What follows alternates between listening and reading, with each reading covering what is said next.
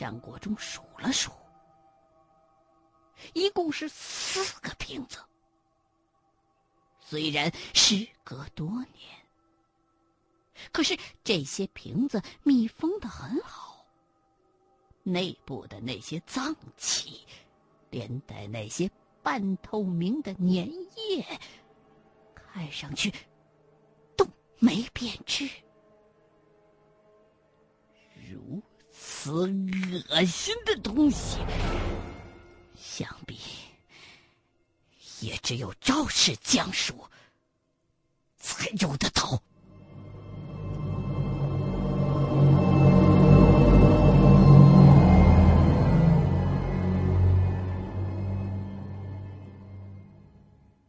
他娘的，活该！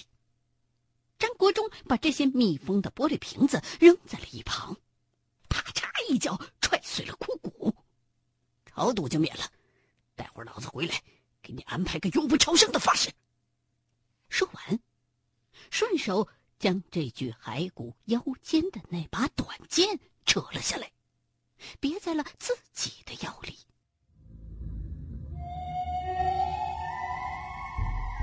这赵氏家族，竟然世代祖传的旁门左道。随身带的家伙，想必也不赖。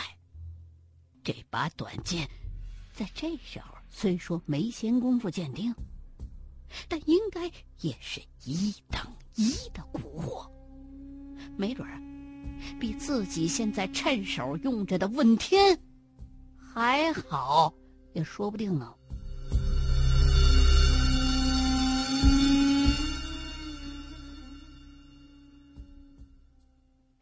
起手电，张国忠继续擦着儿往里走。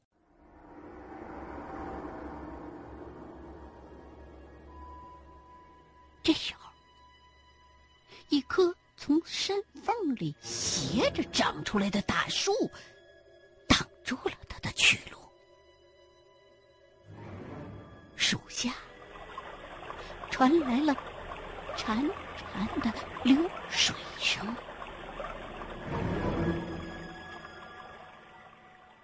对照着地图，张国忠仿佛摸着点门头了。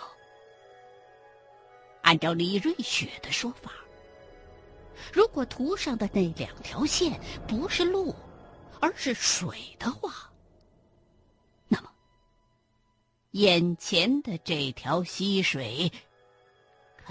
丁就是两条白龙沟其中的一条，而再往前，应该还有一条小溪。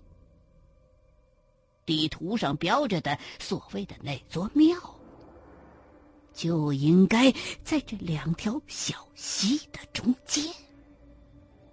只要顺着溪水往上游走。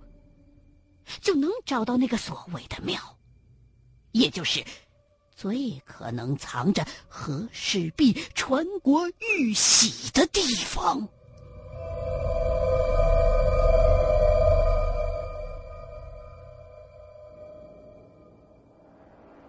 挽起裤腿儿，张国忠趟入了溪水，刚把脚伸进去，就觉得冰寒刺骨。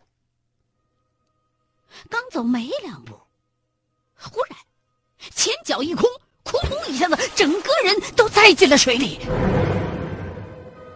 原来这条溪虽说看上去并不怎么宽，但也绝没有张国忠想象当中的那么浅，不是挽起点裤腿儿就能趟过去的，而且。等落了水之后，张国忠才发现，这条溪水至少有两米深，而且水下的暗流也比较湍急。由于冷水的忽然刺激，张国忠不但呛了一大口水，最要命的是，连手电也沉到溪底了。深深的夜晚，伸手不见五指。没有手电是不行的。所以，虽然溪水冰寒刺骨，张国忠还是一咬牙，一个猛子扎到了溪底去捞手电。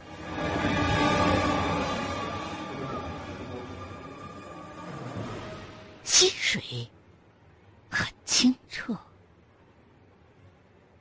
借着手电的光，张国忠在水里头仔细的观察了一下，忽然觉得西底手电掉落的地方，也就是那棵山缝里长出的大树的树冠正下方，十分的特别，明显的要比溪流当中其他的地方宽出许多，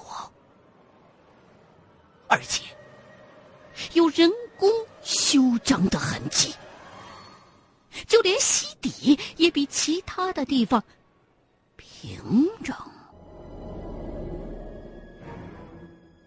最古怪的，就是溪底平坦区域的中间，有一个用石头搭成的小台子。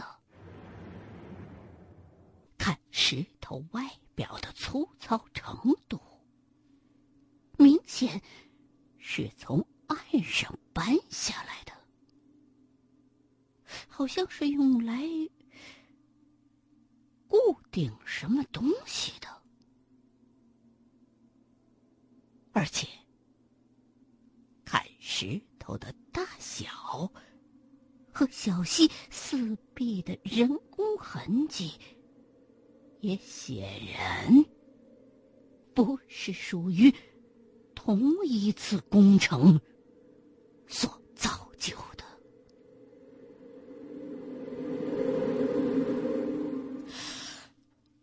浮上水面，换了一口气之后，张国忠又一次扎进了溪底，用手搬起了压在石台子最上边的那块石头，用手电一照，嗯，顿时就糊涂了，石台子里固定的。不是别的，正是和赵坤成父亲的那个皮兜子里边装着的玻璃瓶子一样的一瓶子。瓶子里边黄乎乎的，看不出装的是人身上的。哪个器官？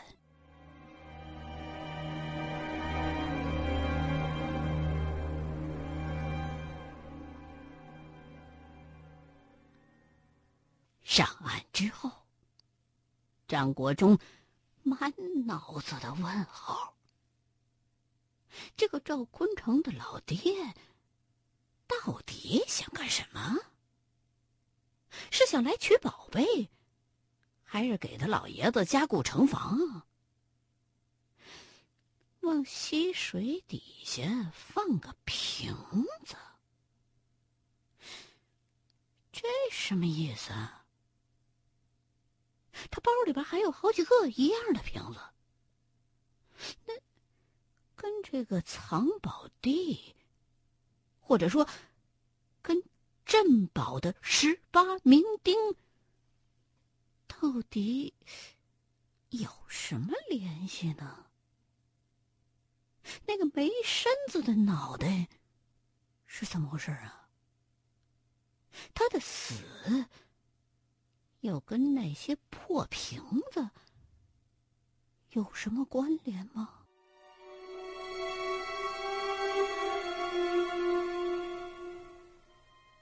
拧干了衣服，张国忠。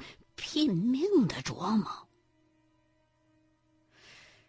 现在看来，那些瓶子绝不单单是石匠用品那么简单，很有可能和整个十八名丁阵的破解有关键的联系。赵坤成的老爹，身为赵氏传人。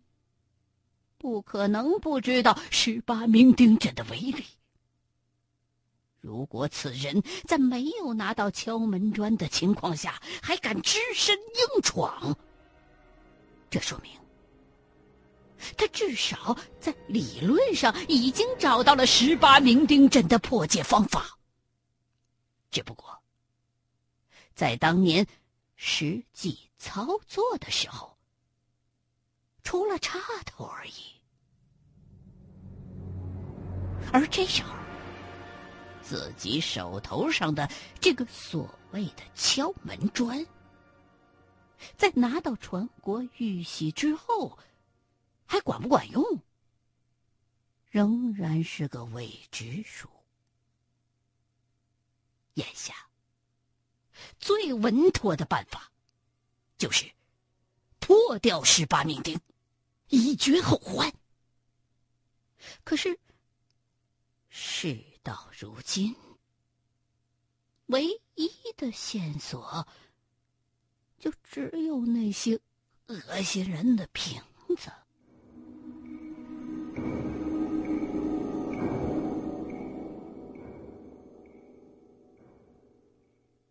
穿上湿漉漉的衣服，张国忠决定再回到赵坤成老爹的尸身那边走一趟。仔细的检查一下那些瓶子。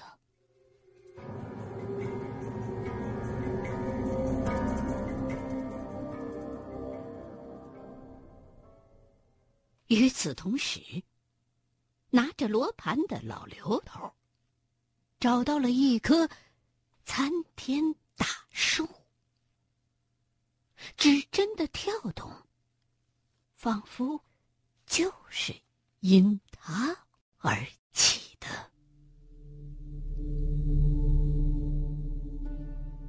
这十八名丁，并没有在名门正派的文献当中被记载过，仅有一些民间杂册的手抄本传世，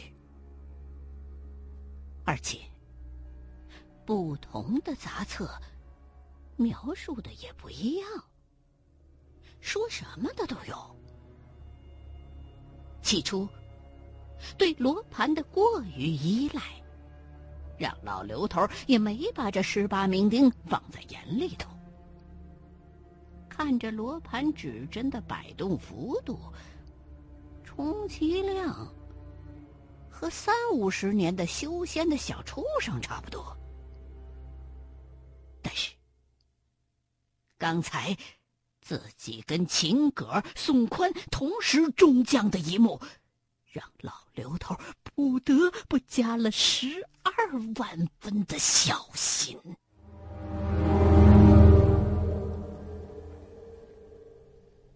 扒开腐烂的落叶，老刘头发现，这棵大树的盘根。伸到这儿，就被人为的砍断了。断根之外的地面，其平整程度跟周围的地块有很大的不同，显然被整治。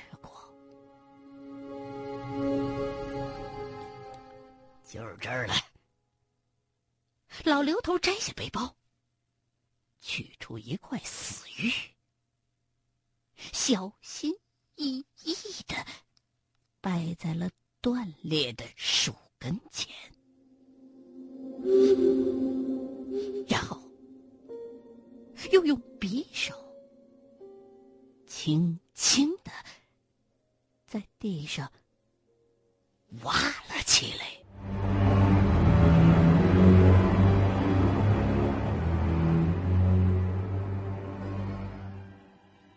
按照老刘头的想法，这十八名丁应该跟八仙局有类似的地方，所以最可行的破解方法就是化解怨气，先让那恶鬼变成野鬼，再超度进轮回。所以啊，就应该先摆出一个。地火阵嘞，这地火阵呢，是一种以赤霄这种稀有的矿藏为原料的阵法，成本特别高，民间也很难弄到这种东西。但是宋宽人家是中科院的专家，所以没费什么劲儿，就找地质所的同志要了一大瓶子，按分量算呢，足有一斤多。足够十几回地火阵用的。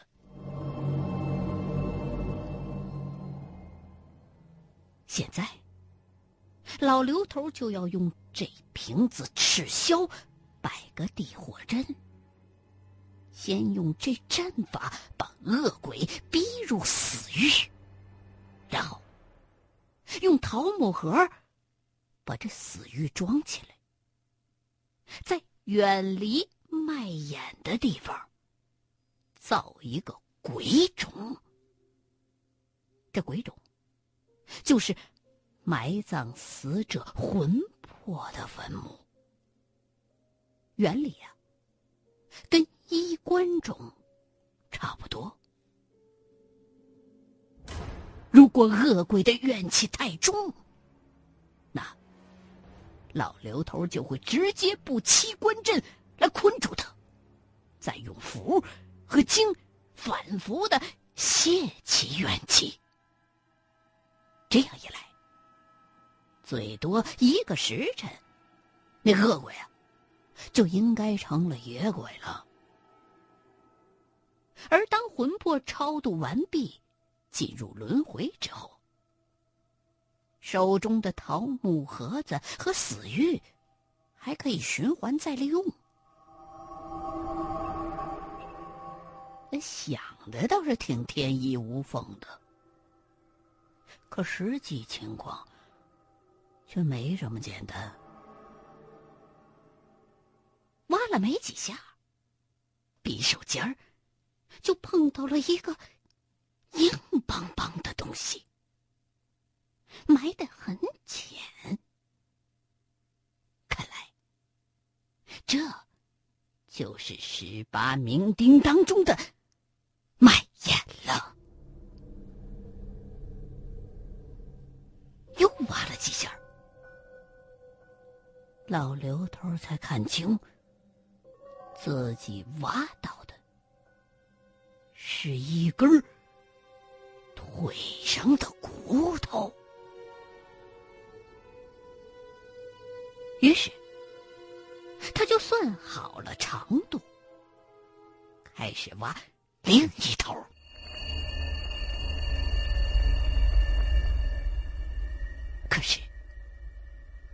手刚往这边地上一插，就砰的一下子碰到了什么硬东西，掩埋的深度比腿那儿浅了不是一点半点儿。咦，是怪了，难道这人是斜着埋的？而且他娘的还有陪葬，老刘头也不知道这下边埋的到底是什么。可是听声音，不像是人骨头，倒像是陶瓷或者玻璃什么的。娘的，什么玩意儿？扒掉烂树叶子，老刘头发现这是个玻璃瓶子，迎着手电光往瓶子里边一看，里面装着的仿佛是一只人的耳朵。就在老刘头看的时候，忽然感觉迎面刮过来一阵阴风。谁？老刘头吓得一激灵，用手电往前一照，啥都没有。但是，他眼睛的余光。却仿佛看到瓶子里的那个人耳朵自己动了一下，这一下可把老刘头给吓坏了，赶紧又把这瓶子给埋了回去。他娘的，不不不碰你这邪门行子了，先不窝他阵再说。老刘头。刚想再往下挖，忽然又觉得不对劲儿。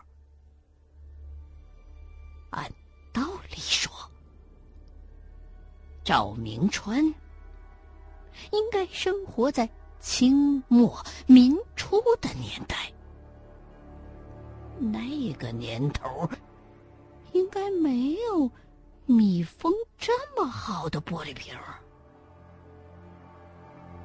所以，